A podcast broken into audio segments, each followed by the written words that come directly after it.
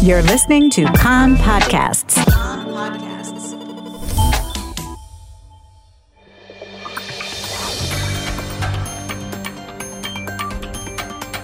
You are listening to the English language news of Kan, the Israeli Public Broadcasting Corporation.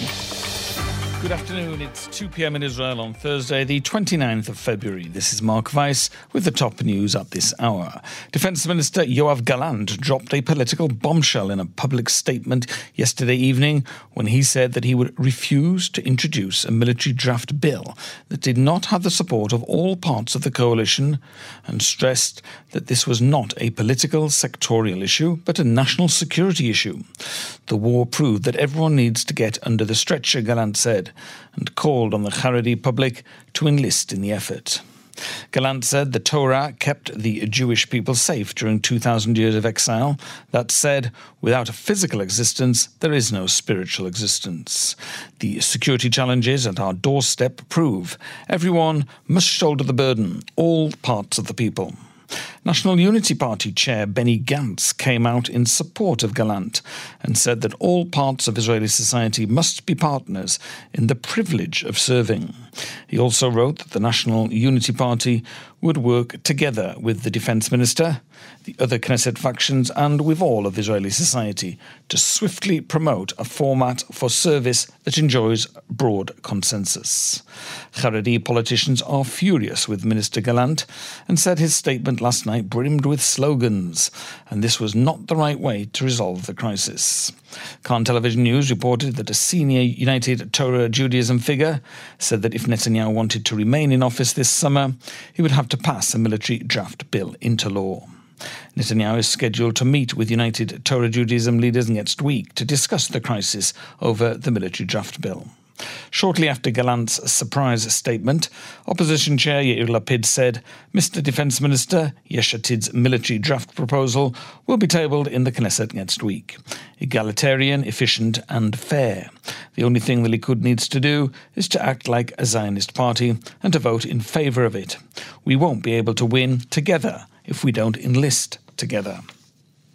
While it is true that Gallant told Netanyahu's aides two weeks ago that Gantz would also have to sign off on any military draft legislation, Gallant's public statement yesterday poses a formidable threat to the coalition's future. The High Court of Justice is due to rule in a few days on petitions that were filed over the failure to enlist the Haredim while funding yeshiva studies.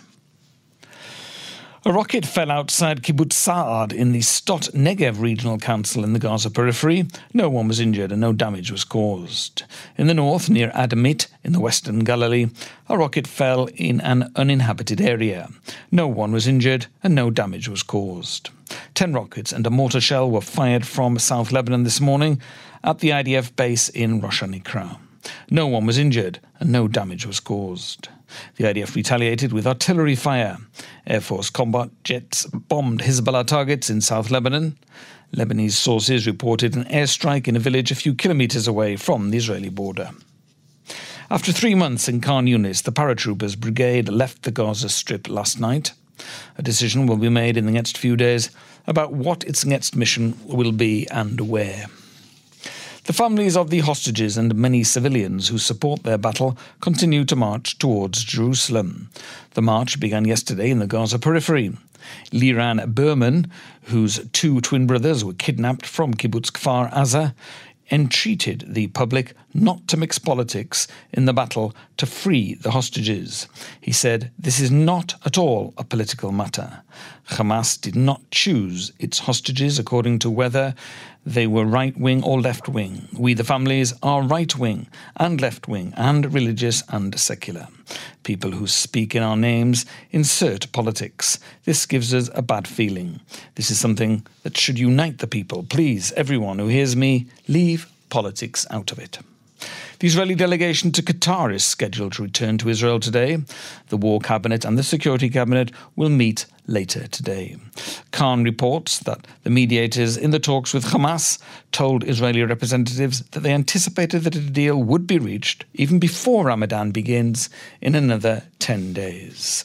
The weather warmer and dry, turning hot for the time of year. Maximum temperatures Jerusalem 17, Tel Aviv 23, Haifa 21, Eilat 27 degrees Celsius.